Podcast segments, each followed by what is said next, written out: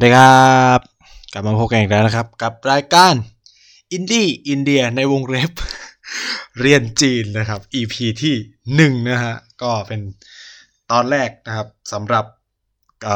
รายการใหม่ของเรานะฮะซึ่งซึ่งไม่ได้มีอะไรเปลี่ยนแปลงนะครับ ก็คืออินดี้อินเดียเหมือนเดิมนะครับ แค่เติมวงเล็บไปว่าเรียนจีนนะครับ เพราะว่าเราก็จะ เพิ่มแนวเพิ่มแนวเรื่องเล่านิดนึงก็คือไม่ได้เล่าแก่เรื่องอินเดียละ เราจะมาพูดเรื่องจีนด้วย อ่า ก็แค่เพิ่มประเทศเข้ามานะครับ จริงๆมันมีรายการที่ชื่อว่าจ้อจีนอยู่แล้วครับ แต่ว่านายก็จะเล่าสไตล์ของนายนะไม่ได้ไม่ได้จะเออเราไม่ได้จะไอ้นี่อะไรกันนะครับ ก็คือจ้อจีนเขาจะแบนเอ่อแนวแบบมีความรู้เยอะนิดนึงนะครับ ซึ่งซึ่งไนท์พูดเรื่องจีนไม่ได้ขนาดนั้นนะครับ ก็ ก็จะเป็นแบบอ่าเทปเนี่ยต้องบอกก่อนว่า เราตั้งชื่อว่าปฐมบทใหม่นะชื่อแบบใหญ่มากปฐมบทใหม่ ก็คือไนท์จะมาบอกว่าเอ่อต่อจากนี้ไปเนี่ยอินดี้อินเดียในวงเล็บเรียนจีนเนี่ยจะจะจะพูดเกี่ยวกับอะไรบ้างนะ ว่ามันมันมี scope แล้วมีขอบข่ายแค่ไหน เอาจริงมันคือครอบทุกอย่างครับ อินเดียก็เล่าอ่าเรื่องจีนก็คือ ก็อยากจะแชร์อะไรเกี่ยวกับจีนก็จะแชร์ อยากจะเล่าเรื่องอะไรเกี่ยวกับอินเดียหรือเรื่องจีนก็เล่าอะไรเงี้ยก็คือ จะไม่ฟิกกับการที่ตัวเองต้องมาเล่าเรื่องอินเดียตลอดเวลาละเพราะว่าหนึ่งคือ ตอนนี้ตัวไม่ได้อยู่ที่อินเดียฉะนั้นเนี่ยอ่ามันเขาเรียกว่าอะไรอะ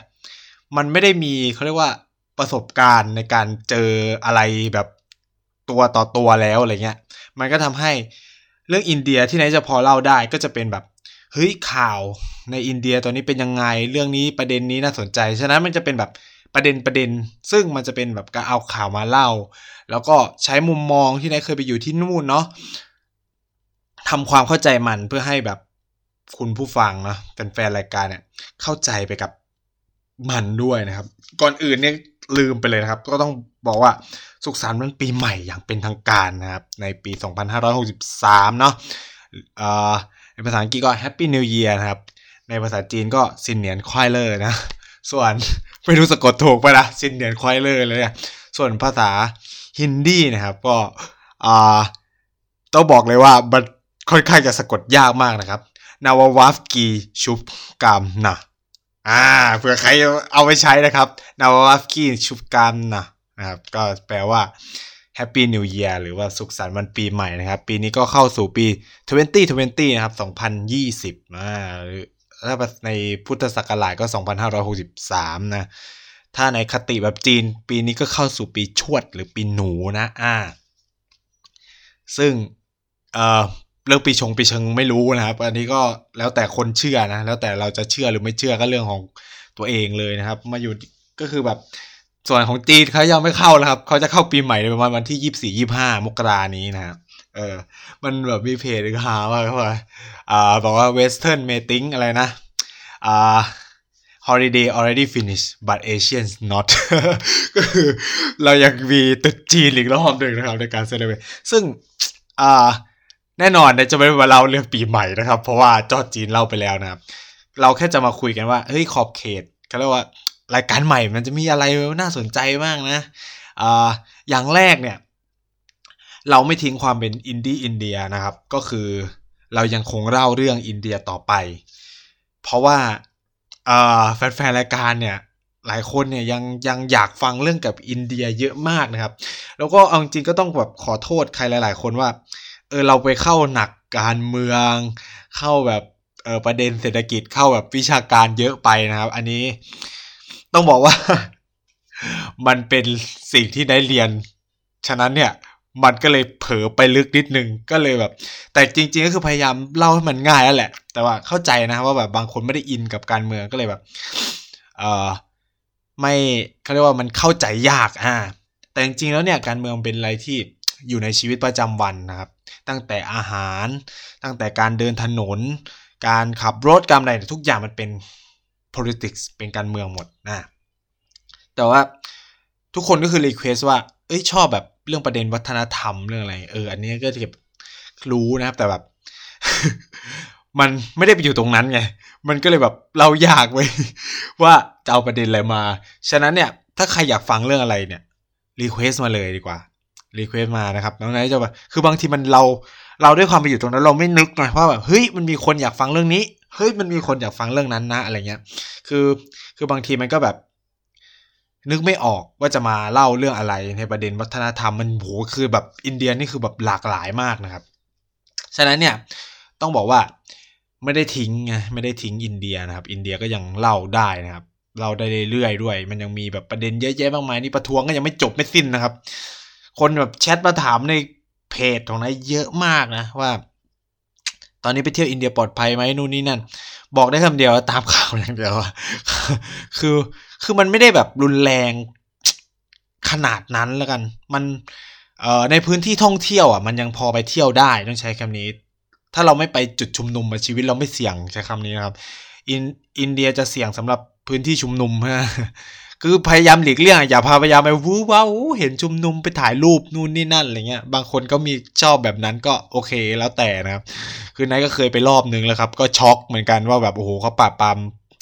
การชุมนุมแรงพอสมควรนะไปเจอแบบโดนปราบเลยอะแบบ อันนี้ก็คือแบบไปกับเพื่อนด้วยความที่แบบมหาลัยมีประท้วงก็ไปไปดูไปดู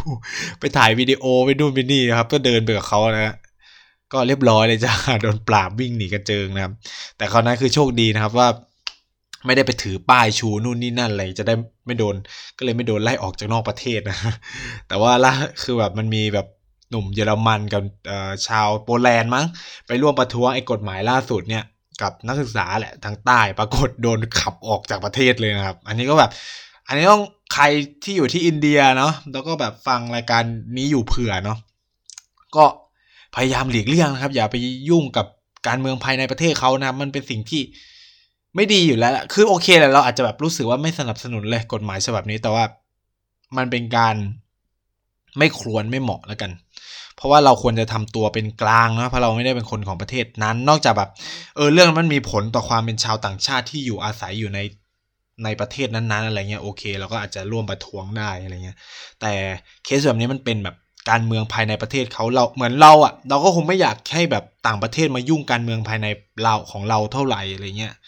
ยกเว้นบางคนเนาะเราก็พูดไม่ได้อะแล้วก็แต่ก็คือแบบเราก็ต้องการแบบจัดการปัญหาของตัวเองนะครับ เราไม่ได้อยากให้คนอื่นมายุ่งมากมายเนาะก็ตามนี้ ส่วนไอในวงเล็บเรียนจีนเนี่ยนายก็จะมาเล่าประสบการณ์ที่นายเจอในในประเทศนี้แล้วกันประเทศประเทศจีน โดยเฉพาะในเมืองเซี่ยเหมินนะต้องว่าในวงเล็บเมืองเซี่ยเหมินเท่านั้นนะครับเพราะว่าเรียนที่เมืองเซี่ยเหมินก็ โอเค อาจจะได้ไปเมืองอื่นเยอะมากขึ้น แต่ว่าเริ่มเห็นหลาย ๆ อย่างนะอ่าแล้วคือ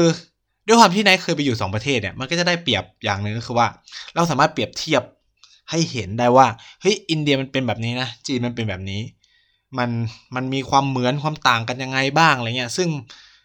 มันก็ทำให้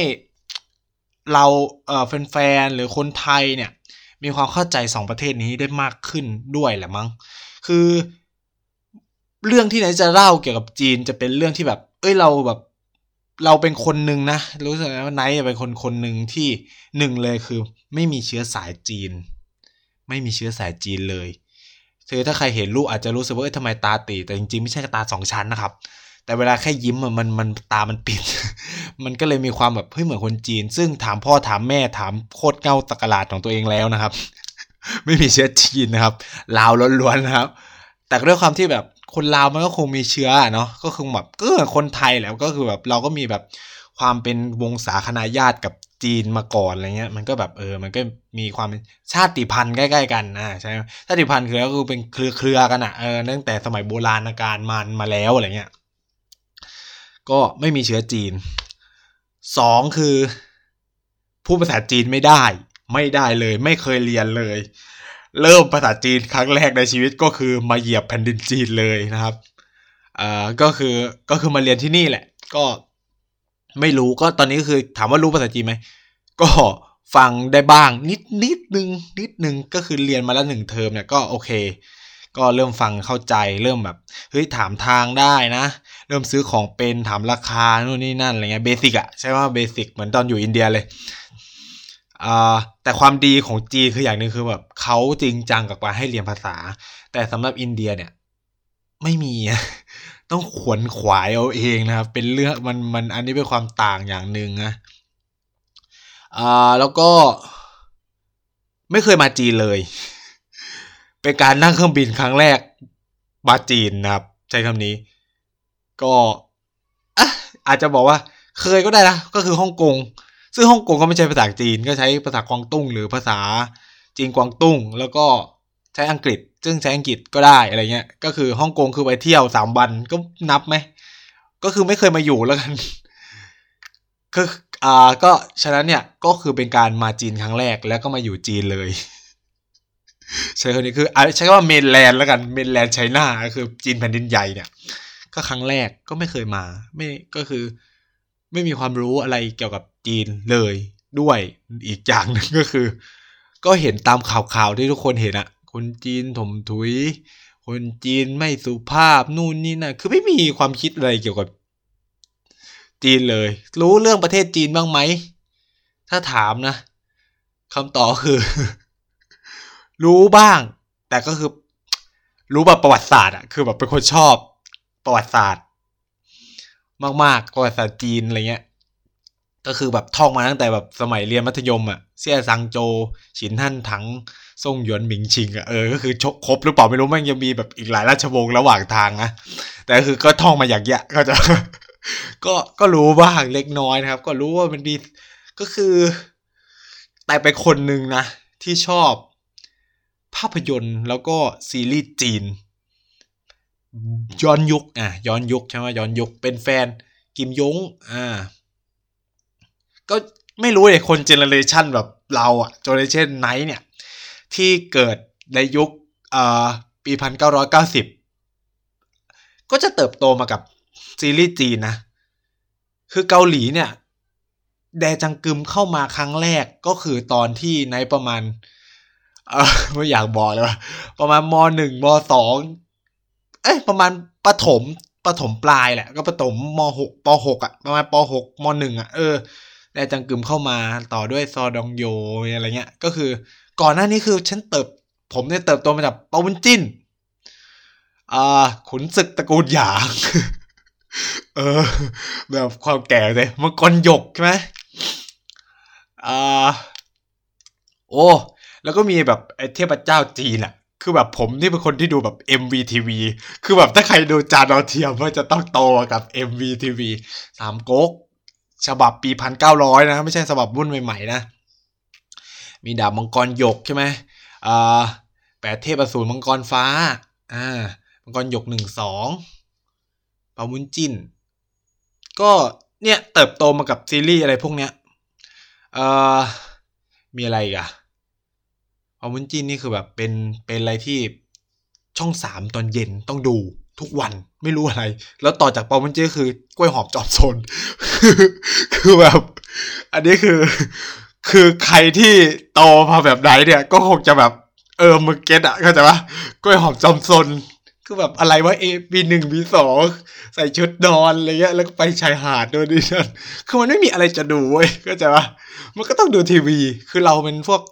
เจเนเรชันที่โตมากับทีวีทีวีแล้วกันว่าโตดูทีวีกันมาอะไรเงี้ย แล้วแบบพวกหนังเปาบุญจริงคุณธรรมนู่นนี่นั่นอะไรเงี้ยก็ก็จะฉายตอนเย็นเย็นวันจันทร์ถึงศุกร์ใช่ไหมนะเราก็ดูติดกอมแงมนะครับ ก็ประหารประหารราชครูตึกอะไรนะราชบุตรเขยอะไรเงี้ยเออมีหลายตอนมากจำได้ด้วย ก็เนี่ยเรา อันนี้เป็นความสัมพันธ์เดียวที่ไนท์มีกับจีนนะ ซึ่งทุกอันคือภาคไทย แล้วก็สำเนียงทุกอย่างเป็นสำเนียงแต้จิ๋วหรือฮกเกี้ยน เอ้ยเดี๋ยวจะมาเล่าว่าแบบคนจีนมันมีแบบหลายชาติพันธุ์มากอันนี้เป็นความเข้าใจใหม่ๆของตัวเองนะครับ ก็คือหลายคนอาจจะบอกเออก็มันก็มีเยอะอยู่แล้วนานมาแล้วอะไรเงี้ย แต่แบบอันนี้เป็นความรู้ของตัวเองว่าแบบเพิ่งจะแยกออกว่า อะไรคือแต้จิ๋วอะไรคือฮกเกี้ยน อะไรคือเอ่อกวางตุ้งอ่าไห ไหหลำใช่ไหมไหเขาที่นี่เขาเรียกไหนานแบบสีฉวนเสฉวนนู่นนี่นั่นมันมีแบบเยอะมากจนแบบงงเว้ยแล้วคือเพื่อนก็คือเพื่อนจีนก็มาจากหลากหลายที่ อะคือแบบก็แบบ คือถ้านับเลขก็แบบเจ๊กงอซาสีอะไรเงี้ย ก็ซึ่งไม่ใช่ภาษาจีนกลางเว้ยคือ คือเป็นภาษาจีนจำไม่ได้แล้วว่าเป็นแต้จิ๋วหรือเป็นฮกเกี้ยนนะก็ ก็เนี่ยก็เลยแบบอยากมาเล่าในฐานะที่แบบเฮ้ยคนที่แบบไม่รู้เรื่องอะไรเกี่ยวกับจีนเลยมาอยู่จีนเนี่ย มันจะเจออะไรแปลกๆอะไรที่แบบ เหมือนแบบ ก็เหมือนกับมาเล่าให้เพื่อนฟังแล้วเหมือนเล่าให้เพื่อนฟังคงทุกคนก็คงแบบ สมมตินายกลับไทยไปเมื่อก่อนมึงเป็นไงวะจีนเป็นไงวะเออแบบเล่าเอ้ยแบบเนี่ยเขาบอกว่าอย่างนั้นอย่างนี้เป็นยังไงบ้าง เนี่ย นี่คืออินดี้อินเดียในวงเล็บเรียนจีนนะก็คือ เราก็จะมาคุยแบบนี้เราก็พยายาม คุยว่าเฮ้ยมันมีอะไรน่าสนใจ มันมีอะไรที่แบบ เอ้ยมันแบบนั้นมันจริงไหมคนจีนเป็นแบบนั้นจริงไหมซึ่งที่นายจะเล่าจะไม่ได้มาจากเอ่อข้อเท็จจริงนะข้อเท็จจริงทางการศึกษาหรืออะไรเงี้ยแต่เป็นสิ่งที่ตัวเองเจอแล้วกัน เพราะไม่ได้แบบหนึ่งไม่ได้เป็นผู้เชี่ยวชาญสังคมวิทยา สังคมวิทยาหรือมนุษยวิทยาคือการเข้าใจคนแบบ ว่าทำไมพฤติกรรมจะออกเป็นอย่างนั้น นะเราก็คือมโนจากการคิดเอาเองว่ามันน่าจะเกิดจากอย่างนี้อย่างนี้อย่างนี้คนมันก็เลยเป็นแบบนี้อะไรเงี้ยอ่านี่ก็เลยเป็นภาพกว้างๆของอินดี้อินเดียภาคใหม่ใช่ภาคใหม่ก็คือแบบมีวงเล็บเรียนจีนเนี่ยก็เราก็จะมาคุยว่าเรียนที่จีนเป็นยังไงนู่นนี่นั่นอะไรเงี้ย หลายคนเนี่ยคงแบบสงสัยว่าทำไมถึงไม่ไปเรียนต่อที่อินเดีย อันนี้เป็นแบบจริง ๆ เคยเล่าไปแล้วเมื่อก่อนนู้นเลยก็คือแบบตอนที่แบบเออแบบคิดว่าแบบเอออาจจะได้เลิกอินดี้อินเดียนะครับ แต่เนื่องจากคุยกับพี่ๆใน Infinity Podcast แล้วก็แบบเออว่าแบบเขาไม่เป็นไรก็คือแบบมีเวลาก็มาอัดก็ได้ ไม่จำเป็นต้องเลิกไปอะไรเงี้ยก็เลย ก็เลย เออก็ก็เลยทำต่อฮะ ตอนนี้ก็คือยังหยุดอยู่ก็เลยอ่าสามารถคุยได้ แต่ว่าพอมันเขาเรียกว่าอะไร พออย่าเปิดเทอมเนี่ย มันก็จะเริ่มยุ่งยุ่งแหละก็จะไอ้นี่นิดนึงก็อาจจะแบบสองอาทิตย์ครั้งอะไรเงี้ยครับ ก็อันนี้ก็ต้องบอกบอกไว้ก่อนเลยนะครับอะอันนี้ก็อาดามพาบทไปเยอะมาก ไม่ใช่ว่าอาดามพาบทก็จะพยายามบอกว่า เออเราจะเจอ อะไรกันบ้าง ทุกคนจะเจออะไรกันบ้างในในในเทปในเทปใหม่นี้ในปีใหม่นี้นะครับ ก็อันนี้ก็จะบอกไว้ก่อนนะครับว่าเผื่อทุกบางคนมาฟังแล้ว เอ้ยทำไมอยู่ดีมีเรื่องจีนวะอะไรเงี้ยเออเขาก็จะได้แบบบอกให้ฟังว่า เออ เพราะอะไรเนาะก็อย่างที่บอกข้อจำกัดอย่างสำคัญเลยก็คือไม่ได้ไม่ได้อยู่จีไม่ได้อยู่อินเดียนะครับ มาอยู่จีนก็เลยอยากเล่าเรื่องจีนด้วย อ่า เพื่อจะแบบ เปรียบเทียบให้เห็นเนาะว่าระหว่างคนจีนคนอินเดียมันมันมีความเหมือนความต่างอะไรเงี้ยมันก็เป็น opportunity เป็นโอกาสนะให้ให้ให้แฟนๆนะครับได้ได้รู้ด้วยนะบางคนก็คือแบบไปอินเดียอย่างเดียวเลย ไม่ได้รู้เรื่องจีนมาก บางคนก็คือไปจีนอย่างเดียวไม่ได้รู้เรื่องอินเดีย แล้วคือสองชาตินี้มันมีความน่าสนใจมาก ๆอย่างหนึ่งเลยนะครับ เรียกได้ว่าแบบเอ่อมีอิทธิพลอย่างมากต่อ สังคมไทย ทุกอนูรูขุมขนของเราเนี่ยมีในเส้นเลือดในความเป็นวัฒนธรรมเราเนี่ยถูกหล่อล้อมโดยสองชาตินี้เลย ทั้งอินเดียทั้งจีนเนี่ยแหละเออเป็นความมิกซ์กันเป็นความผสมกลมกลืนกันอย่างลงตัวที่เรียกว่าไทยเออโดยที่เราแบบไม่รู้ตัวนะครับเออบางคนก็เป็นคนไทยเสื้อสายจีนแต่ใช้ชื่อแขกนะครับ ก็จำนวนมากนะครับ ก็ทุกคนก็คือบาลีสันสกิตมากันเต็มนะครับ แต่ก็บางคนก็ไทยไทยนะครับ แต่ก็คือไหว้ตุจีนนะครับ เป็นอะไรที่น่าสนใจมากนะครับ โดยเฉพาะบ้านนายเองเนี่ยครับ คือตุจีนไหว้แม่ยานางคือแบบอะไรวะ คือ คือแบบ คือแบบเห็น คือแบบตั้งแต่เด็กก็คือแม่จุดประทัดไหว้รถ คือแบบ เอ้าแล้วคือแบบตุดจีนเกี่ยวอะไรกับเราอะไรเงี้ย คือทั้งที่บ้านเราไม่มีใครเป็นคนจีนนะครับ ก็คือต้องอินไปกับ สังคมวัฒนธรรมแบบจีนที่อยู่ในไทยด้วยอะไรเงี้ย มันก็เป็นความเปลี่ยนแปลงทางด้านสังคมที่มันเอ่อน่าสนใจ อืม มาสู่คำถามว่าทำไมมาเรียนจีน เอาจริงถ้าพูดแบบ motivation เลย motivation แบบตลกตลกเลย มันอาจจะไม่แล้วแต่บางคนก็ แต่คือคิดแบบนั้นจริงๆอะคือตอนแรกคือคิดแบบนั้นคือความมันเป็นแบบเหมือนความฝันหรืออะไรของตัวเองก็ไม่รู้นะ ว่า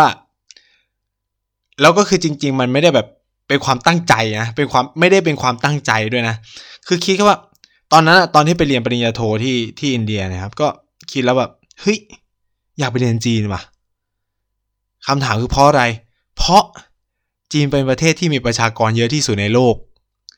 ฉะนั้นเนี่ย ถ้ากูกลับไทยไปอะเอ้ยถ้าถ้าผมกลับไทยไปใช่ปะผมก็จะโม้ได้อย่างหนึ่งว่า เนี่ยกูเรียนในประเทศเดียตัวเองอะเรียนในประเทศที่แบบ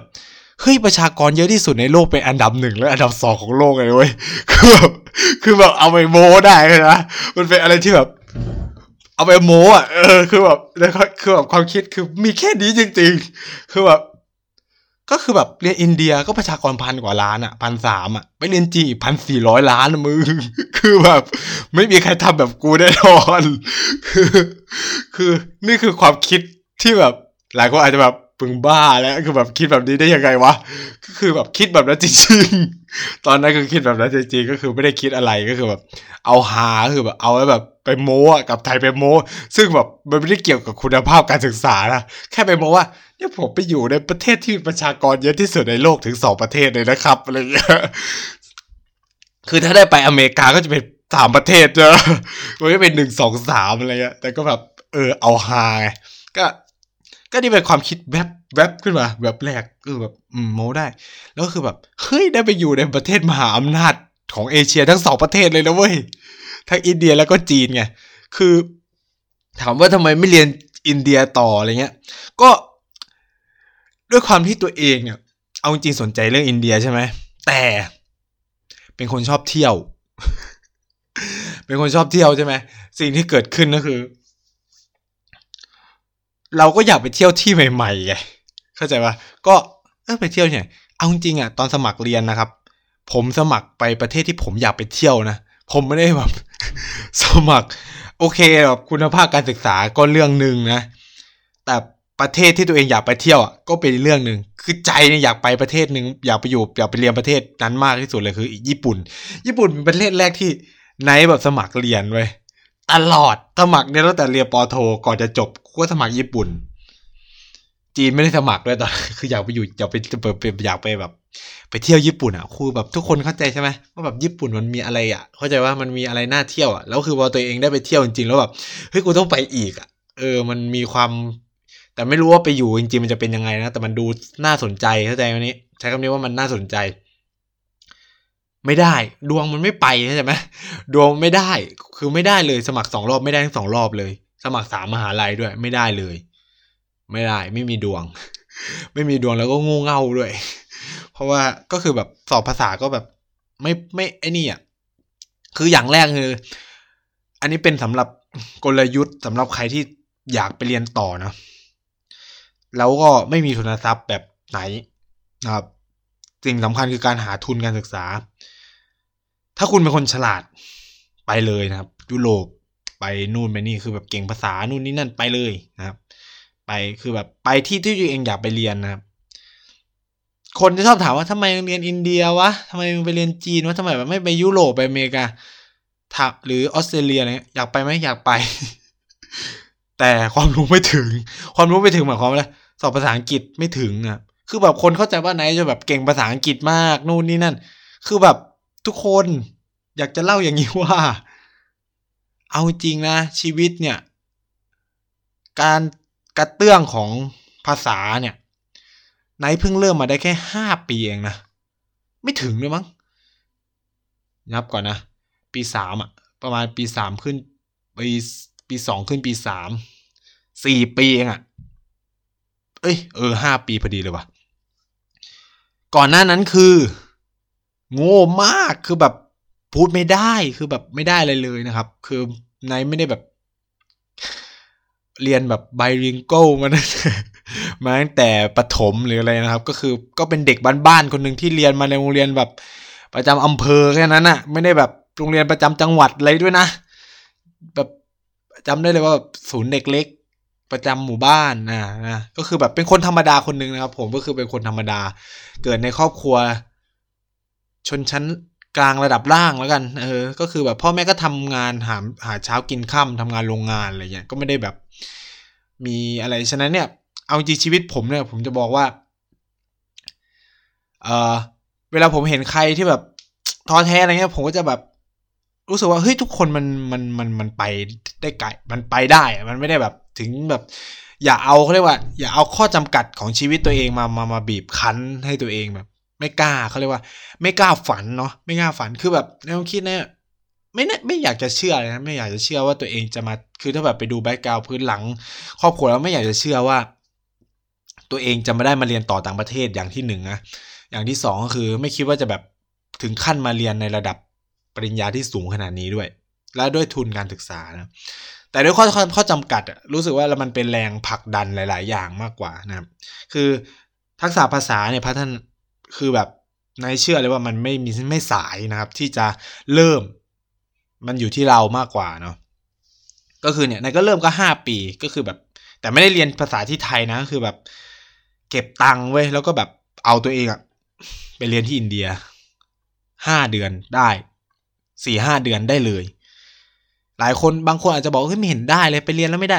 ของแบบนี้มันอยู่ที่ความตั้งใจมากกว่า คือถ้าเราติดเพื่อนคนไทยก็คือจบเหมือนกันไนท์เคยเล่าไปในเทปเรื่องอินเดียแล้วนะครับ ก็คืออย่าให้คือแบบ มาแล้วอะ่ะคือแบบคิดว่าตัวเองมันต้องได้มันต้องได้มันได้มันก็จะคือแล้วคือแบบไปเรียนก็คือไปเริ่มตั้งแต่ใหม่เลย อย่าไปแบบ อย่าไปแบบ เออมาเออก็วัดผลใน intermediate ก็เรียน intermediate ไม่ได้นะครับ คือควรจะไปเริ่มศูนย์เลย เพราะว่ามันระบบการเรียนที่เราเรียนมาในไทยมันมันมันไม่ได้ดีขนาดนั้นอะคือมันมันสอนกันมาแบบผิดๆอะเช่น เราไม่ได้สอนการสะกดอะเบอเซอะไรเงี้ยมันแบบคือเรา A B C D ซึ่งมันไม่ใช่เสียงที่แท้จริงของภาษาอังกฤษเข้าใจไหมคือแบบ ตอนที่นายไปเรียนที่เนี้ยคือเขาเริ่มก็คือแบบไปขอเรียนใหม่หมดทุกอย่างครับ เริ่มแบบอ่าถึงแบบเออรู้แล้วว่า walk แปลว่าเดินนู่นเนี่ยก็ต้องไปเรียนใหม่แต่ว่า ใช้เซนส์ของความเป็นภาษาอังกฤษเข้าใจไหมไม่ใช่เซนส์ของความที่แบบอังกฤษเป็นไทย walk สมมุติ walk ถ้าแบบเรียนในระบบไทยอะ walk เดิน walk เดินใช่ไหมแต่ตอนที่นายไปเรียนที่อินเดียเนี่ย เวลาอาจารย์พูด walk ก็ walk walk คือ walk เลยว่า walk คือ walk และในหัวคือภาพที่ตัวเองกำลังก้าวขาอยู่ ไม่ใช่ walk ในหัวคือเดินอะไรเงี้ย อันนี้แบบ มันคือต้องเปลี่ยนความคิดเป็นแบบนี้ก็คือแบบอันจะเริ่มแบบหัวเป็นไอ้นี่มากขึ้น อันนี้ก็แบบเป็นสูตรหนึ่งที่พยายามใช้ในการเรียนภาษาของตัวเองเหมือนกันนะครับ ฉะนั้นก็เนี่ยทุกอย่างมันไอ้นี่ได้นะครับแล้วก็คือเหตุผลที่เรียนอินเดียก็คืออยากไปเรียนอินเดียอีกส่วนนึงก็คือภาษาอังกฤษไม่ได้เก่งขนาดที่จะแบบเฮ้ยสอบไอเอลได้แบบเจ็ดแปดเอาจริงนี่คือแบบสอบครั้งแรกในชีวิตได้หก แล้วก็ไม่สอบอีกเลย เพราะว่าไม่มีตังค์มันแพงมากค่าสอบมันหกพันอะหกพันกว่าบาทอะไรเงี้ยแล้วก็แบบไม่รู้สึกคือสอบได้หกใช่ไหม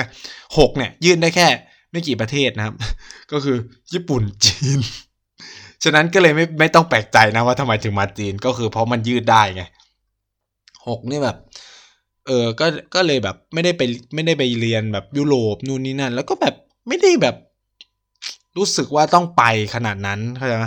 ถามว่าไปก็ดีไหมก็ดี ไปก็ดีนะครับ แต่ก็ไม่ได้อยากขนาดนั้นที่จะต้องแบบเฮ้ยสอบซ้ำซ้ำซ้ำซ้ำอะเพื่อแบบเสียเงินอะไรเงี้ยคือมันไม่ได้มีความพร้อมขนาดนั้นนะครับ ก็เลยตัดสินใจก็สมัครทุนก็คือสอบสมัครแค่สามประเทศด้วยนะ ญี่ปุ่นจีนแล้วก็อินเดีย ก็ปรากฏว่าได้ คือทุนอินเดียมันจะมีลักษณะที่ ทุกคนคงเข้าใจก็คือว่า มันจะเป็นระบบ admission ก็คือเราเลือกไปสามมหาวิทยาลัยสามสาขา แต่แต่ล่าสุดเนี่ยมันเลือกได้แค่สาของไนท์มันดันเลือกได้แค่สาขาเดียวนะครับ ก็เลยแบบเออก็เลือกไปปรากฏว่าเราไปได้มหาลัยอันดับสุดท้าย แต่ไม่ใช่สาขาที่เราเลือกไป เนี่ย อินเดียมันจะเป็นแบบนี้ คือตอนที่นายเป็นปอโทอะมันก็ accidental เหมือนกันนะก็คือว่า เลือกมหาลัยนี้ไปจริงแต่ไม่เลือกสาขานี้อะ แล้วมันก็ได้สาขานี้มาก็ต้องไปเรียน แต่ด้วยความที่แบบ ก็อยากไปอยากไปเห็นประเทศอินเดียจริงๆ อยากไปอยู่อยากไปเรียน แล้วสาขาวิชานั้นก็อยู่ในแขนงที่ตัวเองโอเค พอได้อะไรเงี้ยดูหลักสูตรแล้วก็น่าสนใจก็เลยไปเรียน แล้วก็ปรากฏก็ชอบก็สนุกนะ แต่พอในระดับที่มันสูงขึ้นถูกไหมคนที่คือเราต้องมองเขาเรียกว่า เริ่มมองอาชีพการงานของตัวเองในอนาคตแล้วอะแล้ว อันนี้มันจะเสริมกับเราได้มากน้อยแค่ไหนใช่ไหมปรากฏว่ามันก็แบบด้วยความที่สาขามไม่ตรงมันก็ยากสำหรับที่จะแบบไปเริ่มอะไรใหม่ในระดับที่สูงขึ้นแล้วอะไรเงี้ย ก็ในขณะที่ก็ได้จีนพอดี ซึ่งเป็นมหาลัยที่อยากไปเรียน แล้วก็สักคือจีนมันเป็นระบบที่ดีกว่าอย่างหนึ่งคือ เวลาเราสมัครเราเลือกมหาลัยเลือกสาขา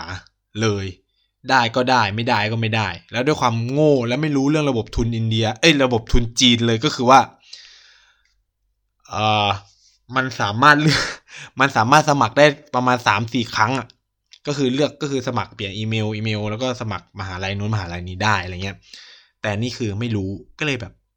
แทงหวยมากครับ สมัครที่เดียว แล้วคือแบบ คือขอขอคนเหมือน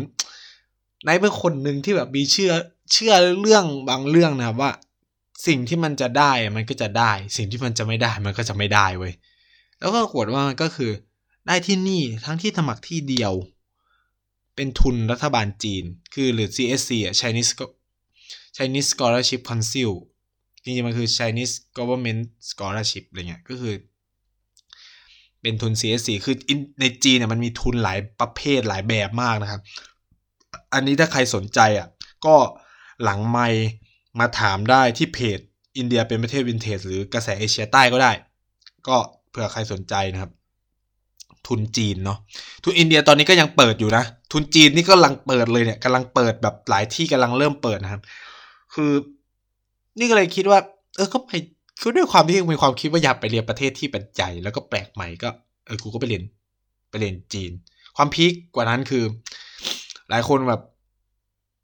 งง งงมากก็คือว่า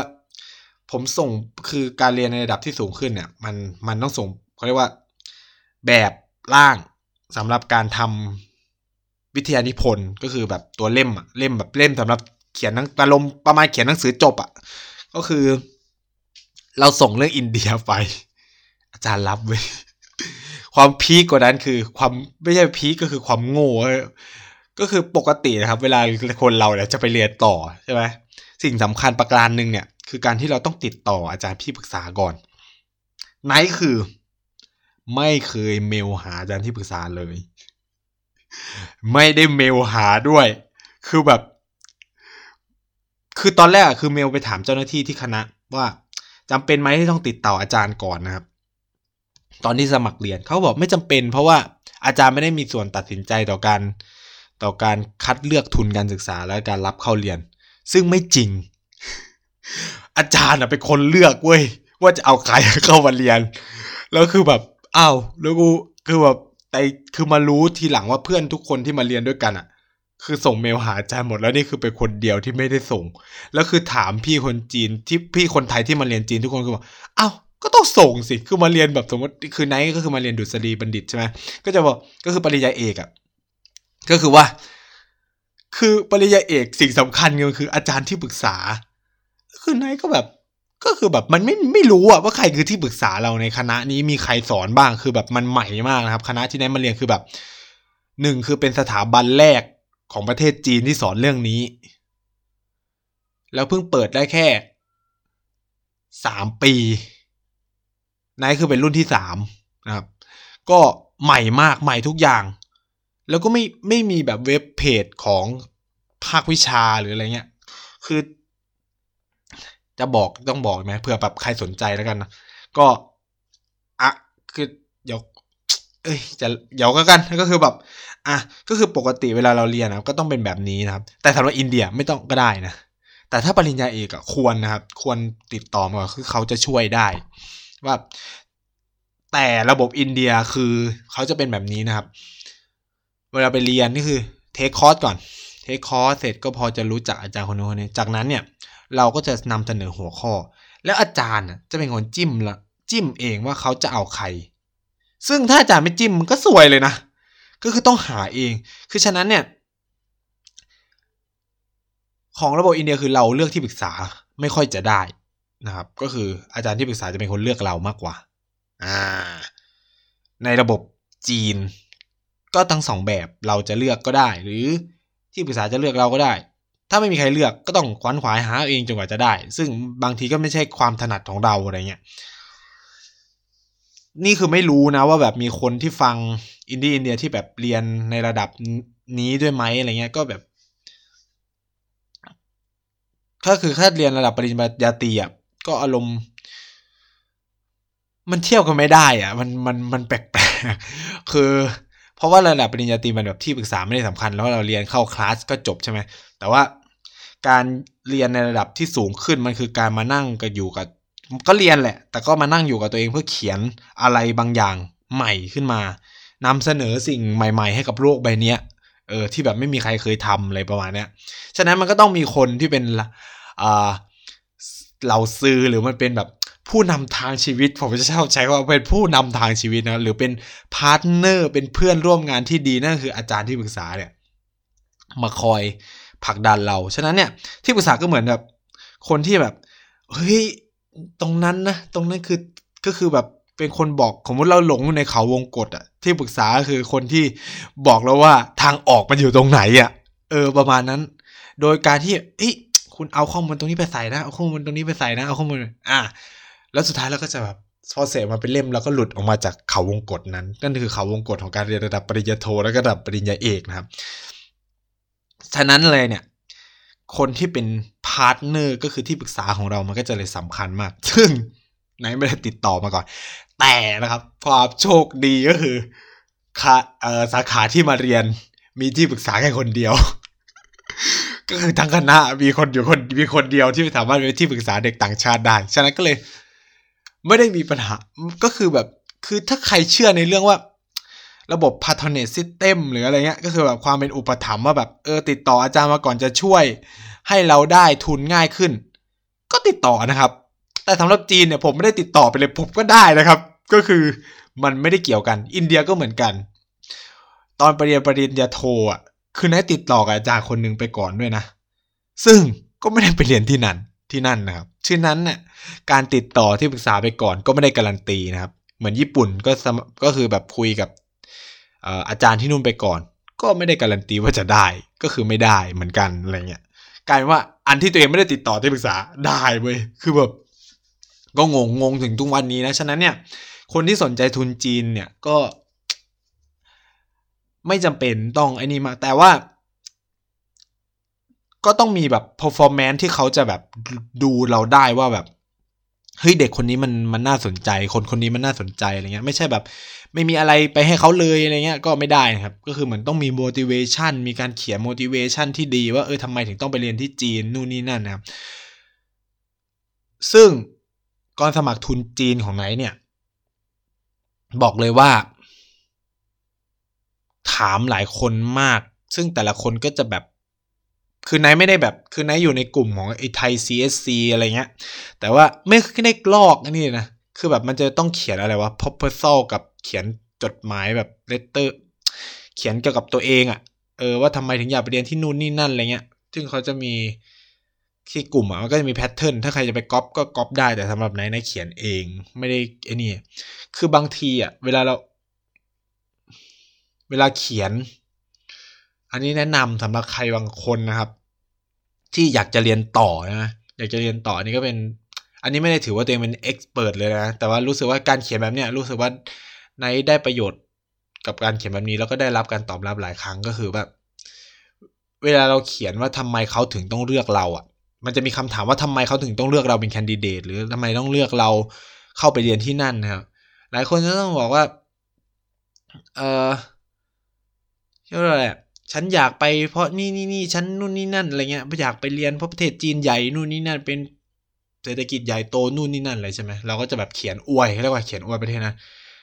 แต่เวลานายเขียนนายจะเขียนอีกแบบหนึ่งนะนายจะเขียนประมาณว่า เราจะให้อะไรกับเขาแล้วเขาจะให้อะไรกับเรา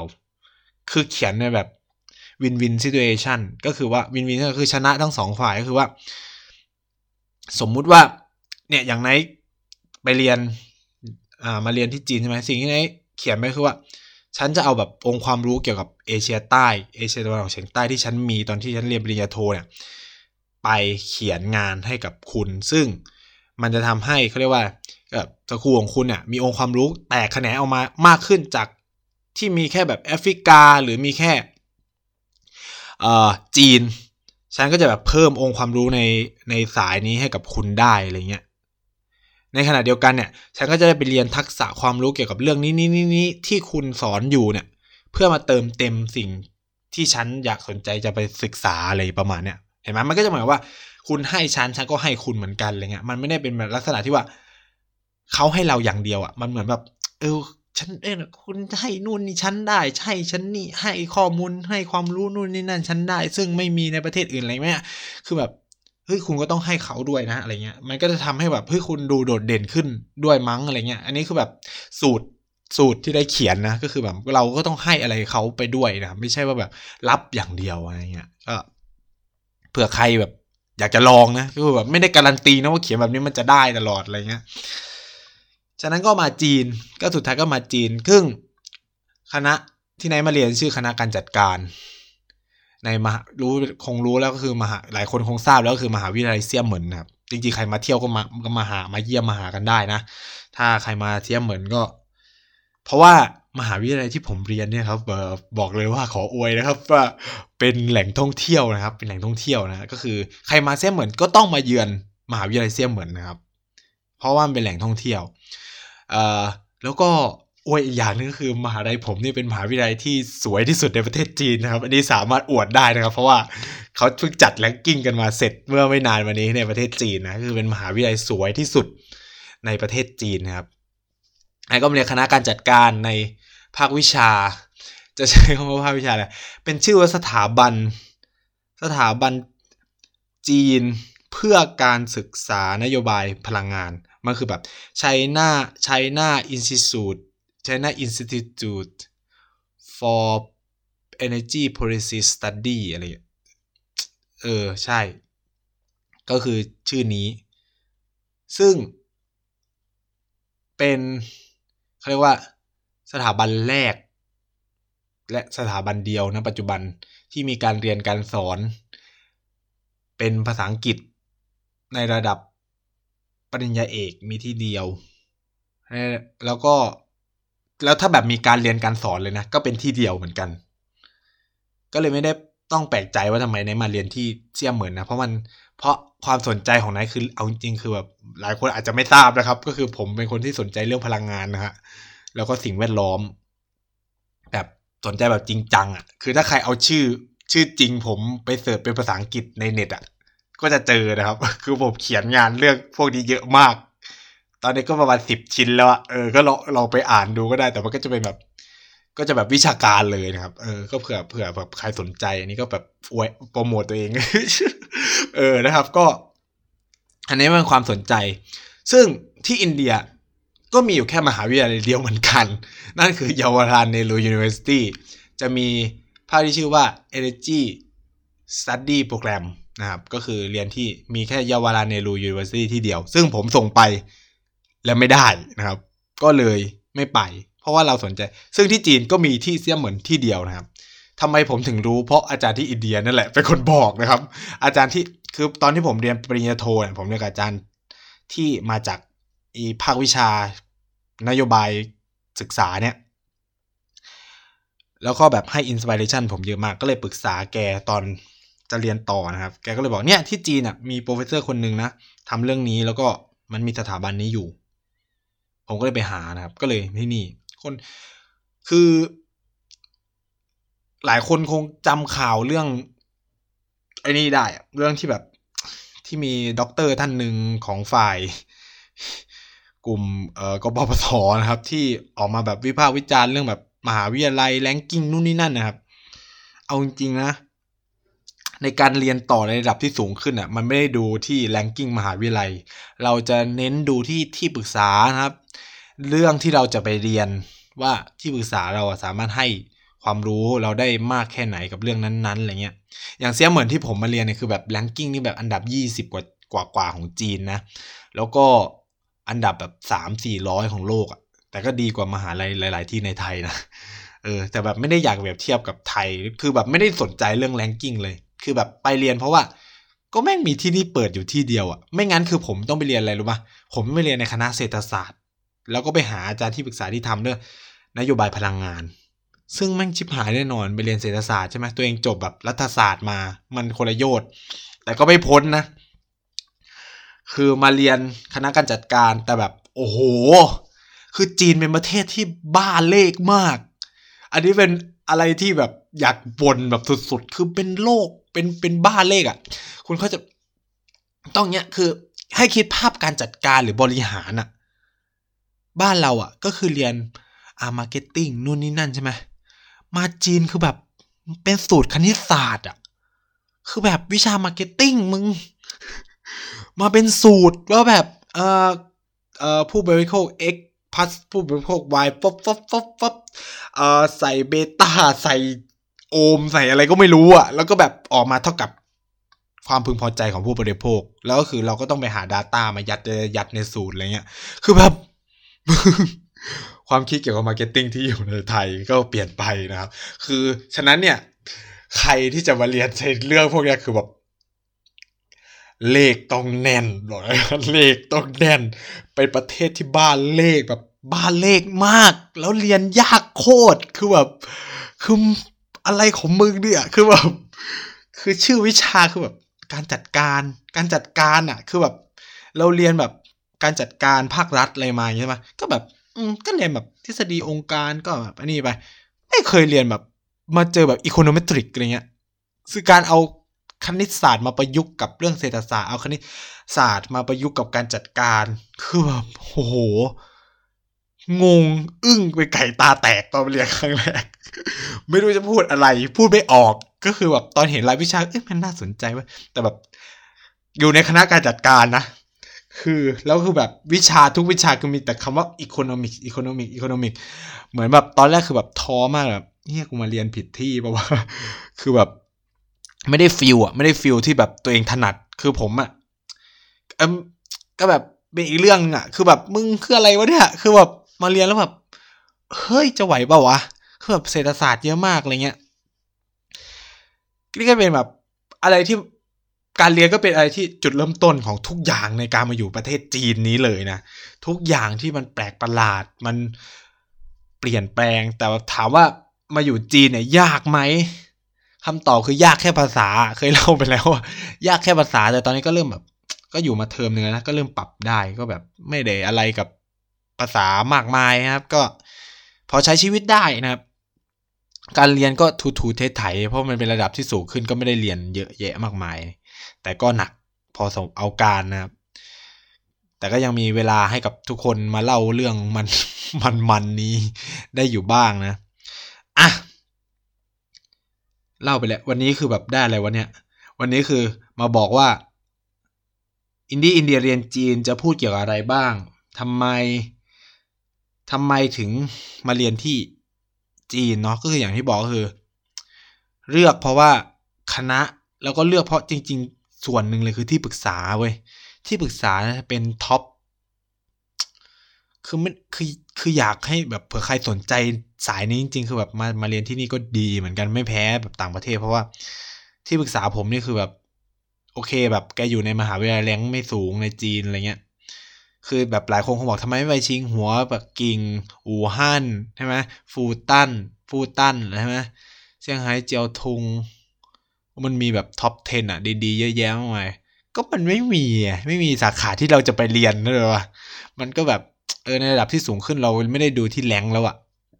ดูที่ว่าเรามาเรียนอะไร ฉะนั้นนี่ก็เป็นแบบข้อแนะนำอย่างหนึ่งสำหรับคนที่จะเรียนหนังสือต่อนะครับ อีกอย่างนึงคือ อากาศที่เสียเหมือน คล้ายๆไทยไม่หนาวไม่ร้อนมากนะครับ แล้วพอมาอยู่จริงๆก็แบบชอบแบบชอบชอบเที่ยวเหมือนสุดๆ คือ คือเอาอย่างเงี้ยวิว เดี๋ยวผมจะใช้รูปวิวหอผมเป็น cover cover page cover เนี่ยไอไอไอภาคนี้นะครับ ซึ่งคือแบบเปิดหน้าต่างมาคือแบบเป็นภูเขานะ ส่วนอีกด้านหนึ่งก็คือเป็นทะเลนะครับ คือแบบเดินประมาณแบบสามร้อยเมตรก็คือทะเล อีกฝั่งนึงคือภูเขาคือแบบเออหาว่าอะไรที่วิวสวยขนาดนี้ไม่ได้อีกแล้วเข้าใจปะบางแสงก็ทำไม่ได้แบบนี้มอปูก็ทำไม่ได้แบบนี้คือแบบสวยแบบสวยมาก มันเลยเป็นแหล่งท่องเที่ยวไงมาลัยกลายเป็นแหล่งท่องเที่ยวเว้ยแล้วเอ่อก็นี่ก็เลยเป็นสิคือแบบอาจารย์ที่ปรึกษากับคณะก็เลยเป็นส่วนหลักๆ ที่ผลักดันให้มาที่นี่ อาจารย์ที่อินเดียเองก็เป็นคนผลักให้มาที่นี่ ก็เลยตัดสินใจมาเรียนที่นี่ก็เลยเกิด ก็เลยทำให้ไม่สามารถเล่าเรื่องอินเดียแบบยาวๆได้อีกแล้ว ทั้งที่ก็แบบ ตอนนั้นก็ถามว่าเสียดายไหมแบบได้ทุนอินเดียแล้วไม่ไป ไม่ไป ก็แอบเสียดายแต่ก็แบบ เราก็ต้องมองอนาคตของตัวเองนะคือแบบคนคือผมจะแบบ คือบางคนอาจจะรู้สึกอะไรเงี้ย คือแบบ โอเคทำไมถึงแบบ กระจายทุนล่ะทำไมเบียดที่คนอื่นนะ นู่นนี่นั่นประมาณนี้ใช่ไหมทุกคนก็ไม่อยากพูดแบบนี้ก็คือแบบ มันไม่มีอะไรการันตีเราได้ใช่ไหมเราก็ต้องแบบกระจายความเสี่ยง กระจายความเสี่ยงในการเรียนหนังสือของตัวเองใช่ไหมคือแบบเอาถ้ากูไม่ได้เลยอะจิบหายเลยนะ ก็ไม่ได้ดีที่เรียนเลยนะครับฉะนั้นก็ไม่มีอะไรการันตีเราได้ ในเมื่อมันมีอะไรการันตีได้ก็ เออ ก็ไปนะครับ ก็คือเราก็เลือกสิ่งที่ดีที่สุดให้กับชีวิตตัวเองนั่นคือสิ่งที่ที่มันควรจะเป็นนะครับ ถึงแม้ว่ามันจะไปสร้างความเดือดร้อนให้คนอื่น หรือเปล่าไม่รู้ อันนี้ก็แบบ ของบางอย่างอะ ถือไว้มันก็หนักใช่ไหมก็แบบปล่อยวางกันไป ปล่อยวางครับ ก็คืออย่าไปคิดอะไรมากทุกคนมันก็ต้องเลือกสิ่งที่ดีให้กับชีวิตตัวเองนะครับ อันนี้บอกตัวเองนะครับแล้วก็บอกคนอื่นด้วยนะครับ เพราะว่า อะไรที่ถือหนักมาตั้งแต่ปีที่แล้วอะก็วางวางไปบ้างนะครับ ก็คือแบบอย่าไปกดดันตัวเอง อย่าไปทำจมอยู่กับความรู้สึกผิดผิดอะมันไม่มีอะไร move on ดีกว่านะครับ move on ไปนู่นไปนี่นะครับคือแบบสร้างมิตรภาพใหม่ ๆ ก็ได้อะไรเงี้ย ชีวิตมันก็จะต้องเดินต่อไปอะทำยังไงได้นะฮะมันเป็น opportunity โอกาสที่เราก็ เออ ก็ต้องเลือกอะมันมีให้เลือกแค่สองทางนะครับ ฉะนั้นก็ นี่ก็เป็นภาคแรกภาคที่หนึ่ง EP ที่หนึ่งปฐมบท ว่าทำไมถึงกลายเป็นอินดี้อินเดียเรียนจีนนะครับ ก็นี่ไงก็จะมาบอกว่าทำไมถึงมาเรียนจีนนะแล้วการเรียนจีนทำให้เรานำไปสู่อะไรมากมายนะครับจากจุดเริ่มต้นแค่ว่าอยากมาเรียนประเทศที่ประชากรเยอะที่สุดในโลกนะคือเป็นความคิด อะไรที่ตลกชิบหายก็ทุกวันนี้ก็จะขำแล้วก็แบบพูดได้จัดทุกใครใครหลายหลายคนฟังก็แบบมึงบ้ามึงมึงคิดได้ยังไงอะไรเงี้ยก็ก็ก็ทำไมอะบางคนมันมี motivation แค่นี้นะครับ แล้วผมก็คืออยากมาเที่ยวนะอาชีพเดียวที่แบบมีเวลาเยอะ มีเงินใช้ ก็คือการเรียนหนังสือนะครับ เป็นอาชีพที่ดีที่สุด คือหลายคนจะถามว่าทำไมไม่เรียนที่ไทย หนึ่งเลยไทยไม่มีทุน ไม่มีทุน มันมีแค่บางสถาบันแต่ก็ไม่พอกินอะหมื่นหนึ่งเนี้ยอยู่ในกรุงเทพอะ ไหวปะถามลองคิดถามตัวเองก็คือหมื่นหนึ่งกับ กับการใช้ชีวิตในกรุงเทพที่อยู่ที่กินใช่ไหมแล้วคือก็ต้องทำงานด้วยทำงานช่วยพวกอาจารย์ด้วย แต่การได้ทุนมาเรียนจีนหรือทุนมาเรียนอินเดียนะครับ ไม่ต้องทำงาน เรียนอย่างเดียว เงินเดือนดี ใช้ชีวิตเที่ยวได้ คือแบบนี่คือเหตุผลที่มันง่ายมาก ที่ผมประกอบอาชีพนี้นะประกอบอาชีพการเรียนหนังสือเนี่ยคือก็ได้ความรู้ได้ตังค์แล้วก็ได้เที่ยวไม่มีอาชีพอะไรที่ดีไปกว่านี้แล้วนะครับ คือแต่มันแล้วแต่ความถนัดของเรานะ บางคนก็เออถนัดทำงานเก็บเงินแล้วก็เที่ยวทีเดียวปีใหม่เที่ยวทีเดียวช่วงวันหยุด อันนั้นก็เป็นความสะดวกของคนของทุกคนแล้วแต่คนนะบางคนก็สะดวกแบบนั้น ก็ผมสะดวกเขาผมแบบนี้นะครับ ก็ก็ได้เที่ยวตลอดเวลานะครับ แล้วก็ได้ไปนู่นไปนี่แต่มันอาจจะฟิกอยู่กับแค่บางประเทศ ก็ไม่เกี่ยว ถ้าเก็บได้เยอะก็ได้ไปเยอะอะไรเงี้ยมันอาจจะไม่รวยอะเป็นอาชีพที่ไม่รวยอะใช่ไหมนี้ แต่ก็พอเก็บเงินได้นะถ้าเก็บได้เดือนละหมื่นอะ ก็โอเคนะก็ไม่ได้แย่แล้วอาชีพเนี้ยเผื่อใครสนใจจะทำบ้างนะครับ ก็ ก็โอเคอะแล้วหนึ่งก็คือไม่ได้เป็นภาระให้กับครอบครัว เพราะเราก็ได้ทุนมาเรียนเนาะก็เนี่ยมันก็เป็นอะไรที่สนุกของตัวเองนะครับ การมาอยู่จีนมันมีเรื่องเล่าเยอะมากเลยตอนหน้าจะเริ่มละเริ่มเล่าเริ่มเมาเรื่องจีนที่แบบมันมีเรื่องแบบ เยอะแยะมากมาย อินเดียก็ถ้ามีสถานการณ์อะไรก็เดี๋ยวจะอัปเดตให้ให้เรื่อยๆนะครับเอ่อไหนๆก็จะแบบเดี๋ยวจะจบเทปนี้ก็ ก็ฝากเตือนแล้วกันว่าแบบเออตอนนี้มันเหมือนมีข่าว มันมีประเด็นเนี่ยคือ เรื่องที่แบบสหรัฐฆ่าผู้นำทางการทหารของอิหร่านอะไรเงี้ยมันก็แบบในทวิตเตอร์ก็ปล่อยกันไปเอออะไรนะ World War 3อะไรเงี้ยเออสงครามโลกครั้งที่สามบอกเลยว่ามันเป็นไปไม่ได้ เป็นไปไม่ได้แล้วเป็นไปได้ยากมาก คืออย่างน้อยก็คือจำกัดวงอยู่แค่ในภูมิภาคตะวันออก เอเชียตะวันตก ผมไม่อยากใช้ตะวันออกกลาง หรือวันออกกลางก็ได้คือแบบมันก็จะจำกัดวงมันเป็นแบบนี้มันนานมากแล้วนะครับ อิหร่านกับสหรัฐไม่ได้เพิ่งทะเลาะกัน แล้วไม่ได้เพิ่งแกมาถล่มกันอะไรแบบนี้ ถล่มกันมานานแล้วนะครับ คือถ้าใครติดตามข่าวเนี่ย อิหร่านทั้งบอมเขาเชื่อว่าอิหร่านบอมเรือขนน้ำมันของซาอุเขาแล้วก็อิหร่านก็บอมโดรน